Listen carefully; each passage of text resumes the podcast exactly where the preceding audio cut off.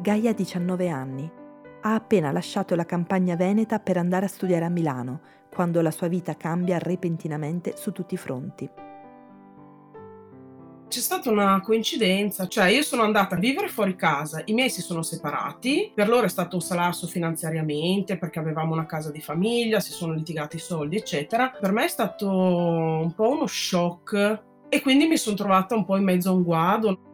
Per pagare l'affitto, Gaia potrebbe attingere a un gruzzoletto che suo nonno, come tanti nonni degli anni Ottanta, aveva accumulato per lei compleanno dopo compleanno, 100.000 lire per volta, in un libretto postale. Però mio nonno mi ha detto, no, usa quei soldi per fare qualcosa che veramente non ti puoi permettere, tipo un viaggio incredibile.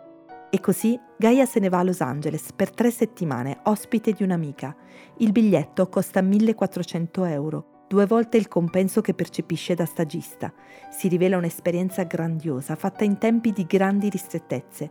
È una lezione da tenere a mente per la vita ho avuto subito l'impressione che tenersi da parte il gruzzoletto per le cose speciali fosse un po' il segreto, no? Perché sennò poi le bollette, tutte le spese fisse che inevitabilmente ti erodono quello che hai da parte, rischiano proprio di mangiarti la vita. Quel gruzzoletto per viaggi incredibili diventerà in futuro non un vero e proprio salvadanaio fisico-digitale, ma un risparmio, anche virtuale, che autorizzerà Gaia a un godimento la giustificazione per farsi un regalo, insomma, come quando, per esempio, ha smesso di fumare.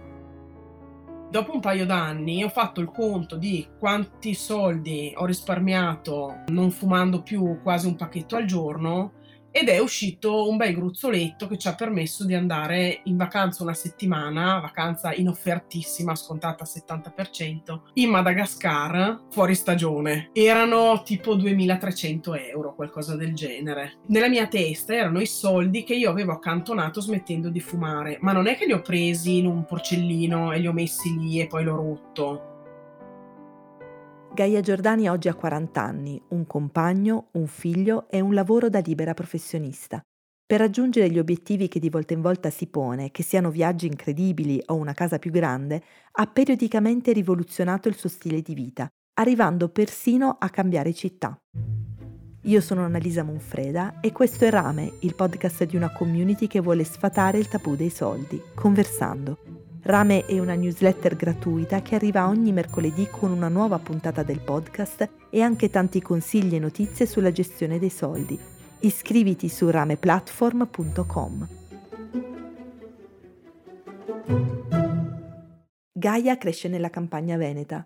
Mamma e papà sono insegnanti di educazione fisica, due statali con lo stipendio fisso. Suo padre però ha anche altre entrate da libera professione, fa massaggi e trattamenti di medicina olistica. È talmente appassionato di queste materie che attorno ai 32 anni si iscrive a medicina. Si laurea a 45 anni e inizia una nuova stagione della vita professionale da medico sportivo. Quindi mi ha lasciato un po' questa eredità nel poter decidere che professione fare nella vita, cioè il tuo destino non è segnato puoi avere uno stipendio da statale, però integrare facendo dell'altro, puoi avere una seconda carriera a metà della tua vita e quindi questa cosa mi ha sempre rassicurata. Ho detto farò così anch'io, provo a fare un lavoro che amo, che mi piace, poi casomai insomma cambierò strada. A 21 anni Gaia inizia a lavorare come copywriter nel mondo della pubblicità e a guadagnare bene. Il suo primo stipendio supera le 2000 euro c'è un però, lavora dalle 9 del mattino alle 3 di notte con contratti cococò senza possibilità di fare una vera carriera. In quegli anni inizia a scrivere sul web e lentamente costruisce il secondo tempo della sua vita lavorativa.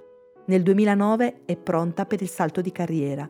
Nel pieno della digital economy passa dalla pubblicità all'editoria digitale, dal contratto Cococò alla partita IVA un altro shock è stata la prima dichiarazione dei redditi, perché non ero abituata a ragionare eh, sulle tasse. Non ero neanche capace di contrattare il mio stipendio, cioè quelli che a Cococò potevano essere 40.000 euro all'anno, a partita IVA io ne stringevo 20 puliti e avevo 18.000 euro di spese all'anno. Non solo, con il passaggio alla partita IVA, la commercialista le suggerisce di guadagnare meno di provare cioè a stare dentro il cosiddetto forfettino che all'epoca era di 30.000 euro, anche a costo di rinunciare a dei lavori. Se ne guadagni 40 fuori dal forfettino te ne restano 17-18 più o meno con la tassazione dell'epoca. Se ne guadagni 30 dentro il forfettino te ne restano 26. A me questa cosa fiscale cioè mi ha sempre scioccata perché dico, oltre che è un disincentivo all'imprenditoria, a lavorare di più, eccetera, com'è possibile che a parità di sforzo mi resti di più, mi resti di meno? Gaia però ha scelto con convinzione la libera professione. Nel senso non volevo avere una stabilità finanziaria per non essere ingabbiata all'interno di un contratto a tempo indeterminato, D'altra parte ha pochissime spese extra. Il mio stile di vita da single era molto più modesto, quindi viaggiavo leggerissima con eh, quattro strasse, diciamo noi in Veneto. Poi, quando ha voglia di uno dei suoi viaggi incredibili, o tira fuori un gruzzoletto di risparmi virtuali oppure si trova un lavoro freelance ben pagato. Io dico sempre, vado a prendermi il cinghiale. È come andare a caccia. È la stessa cosa. Passano gli anni e Gaia guadagna sempre di più.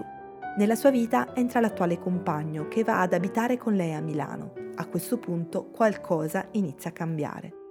Mangiavamo fuori tutte le pause pranzo e quasi tutte le cene e poi facevamo due viaggi abbastanza grossi all'anno e ci piaceva andare alle Maldive tantissimo che comunque è molto costoso e ci siamo resi conto che i soldi finivano in due anni in cui siamo stati a Milano non abbiamo messo da parte niente, anzi in realtà abbiamo eroso qualcosina che avevamo un po' da parte.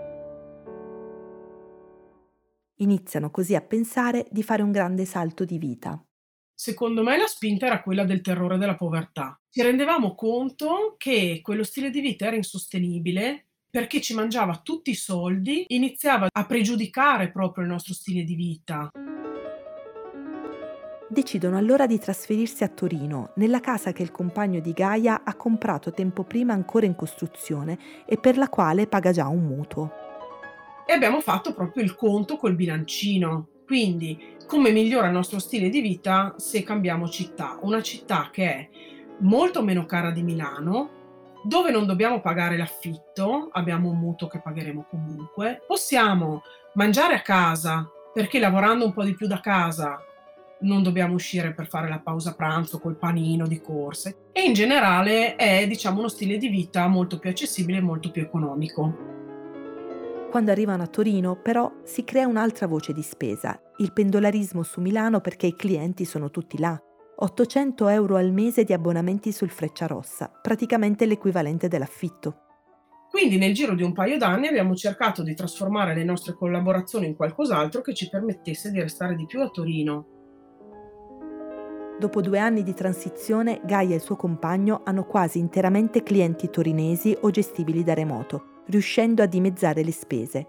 Il lavoro, le abitudini, le relazioni sociali si accomodano naturalmente attorno a questa scelta di vita che per loro è finanziariamente più sostenibile. In dieci anni risparmiano 90.000 euro di affitto, a cui si aggiungono le pause pranzo. Quando stavamo a Milano spendevamo 7.000 euro all'anno di pausa pranzo. Adesso a Torino, pranzando prevalentemente a casa, spendiamo più o meno 1.500 euro l'anno. Quindi abbiamo ridotto tantissimo quella voce. Una cifra enorme si accumula anno dopo anno nel loro salvadanaio virtuale, ma questa volta non viene spesa in viaggi incredibili. Gaia, a 35 anni, rimane incinta e quei soldi serviranno per acquistare l'appartamento attiguo al fine di avere più spazio. C'è un segreto dietro questa capacità di pianificare e destinare le risorse in modo strategico. Noi siamo stati molto fortunati perché la nostra commercialista è una persona che dà molto valore alle scelte di vita che impattano sulle scelte finanziarie. Quindi lei quando ci incontra due volte l'anno quello che ci chiede è, per caso volete fare un figlio? Per caso state pensando di comprare un'altra casa? Gaia e il suo compagno nel frattempo ricevono in dono anche un'altra casa, in campagna, che si rivela un pozzo succhiasoldi per le spese enormi di gestione e manutenzione che richiede. Pian piano i famosi costi fissi, quelli di cui parlava suo nonno, che rischiano di fagocitarti la vita, diventano altissimi per esempio facendo la ricerca per questo podcast, mi sono accorta che abbiamo 3.800 euro di spese fisse al mese oggi. Non me ne ero accorta, ma ci sono perché c'è un mutuo, una rata della macchina, il costo della commercialista, la scuola di mio figlio, terapie, cose mediche che dobbiamo fare, la seconda casa, le utenze, il giardiniere, che io non ho mai avuto un giardino, ma la manutenzione ordinaria di un giardino anche piccolo è costosa, e tutta una serie di altre cose che non posso primare. Questa cifra astronomica di debito pregresso con cui si apre ogni mese è divenuto un carico psicologico molto pesante da concepire, soprattutto per due liberi professionisti che lavorano su clienti che vanno e vengono con progetti a scadenza. Il cinghiale da prendere ormai non è più per farsi un viaggio, ma per far quadrare il bilancio familiare. Infatti adesso siamo arrivati a Natale che abbiamo finito i soldi. Volevamo andare a Dubai invece Stiamo a caresta, come si dice in Piemonte. Per fortuna Gaia e il suo compagno fanno lo stesso lavoro e sono intercambiabili. Se uno si ferma per malattia, gravidanza o altro, il partner può andare al doppio dei giri per stare a galla. Quando io ho avuto mio figlio, per esempio, mio marito, che viene pagato molto bene, ha lavorato per tutti e due, io ho continuato a fare qualcosina, ma con meno pressione rispetto a prima. Se uno dei due si ammala e magari ha dei mancati guadagni, l'altro cerca di compensare come può. L'altra faccia della medaglia, però, è la stretta interdipendenza dell'uno con l'altra. Cioè, siamo arrivati a un punto da essere talmente tanto indebitati. Io e mio marito diciamo sempre non ci possiamo separare perché non ce lo possiamo permettere, che lo dicono tantissime altre persone. Urge a questo punto un nuovo cambio di direzione, un'ulteriore revisione dello stile di vita. Il mio piano è lavorare un po' di meno e guadagnare un po' di più. Quindi o migliorare il nostro costo orario, poi noi donne siamo sempre sottopagate, quindi un'ora di mio marito vale sempre due ore mie o tre ore mie. Diciamo l'idea è quella di tirare dentro dei soldi o con una rendita passiva di qualche genere o facendo magari consulenze retribuite meglio e poi attendere andarcene in pensione il prima possibile. non credevo che avrei sentito la stanchezza del lavoro così presto, cioè mi sono resa conto che per me è frustrante vedere mio figlio che gioca con la babysitter mentre io sono qui in ostaggio, magari al computer, di un cliente che magari mi paga poco, un progetto che mi interessa poco.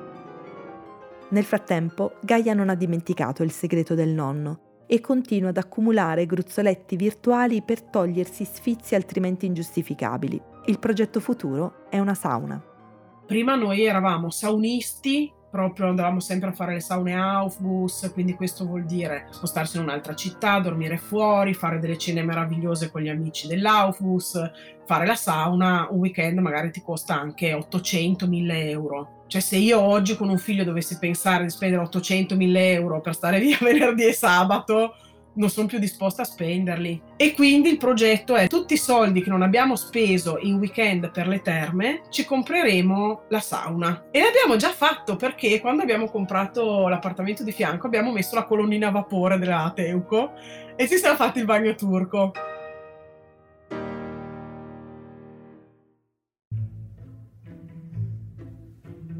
Hai ascoltato Rame per ricevere ogni nuova puntata del podcast, ma anche consigli e notizie per prendere le decisioni sui soldi più giuste per te, iscriviti alla newsletter del mercoledì su rameplatform.com.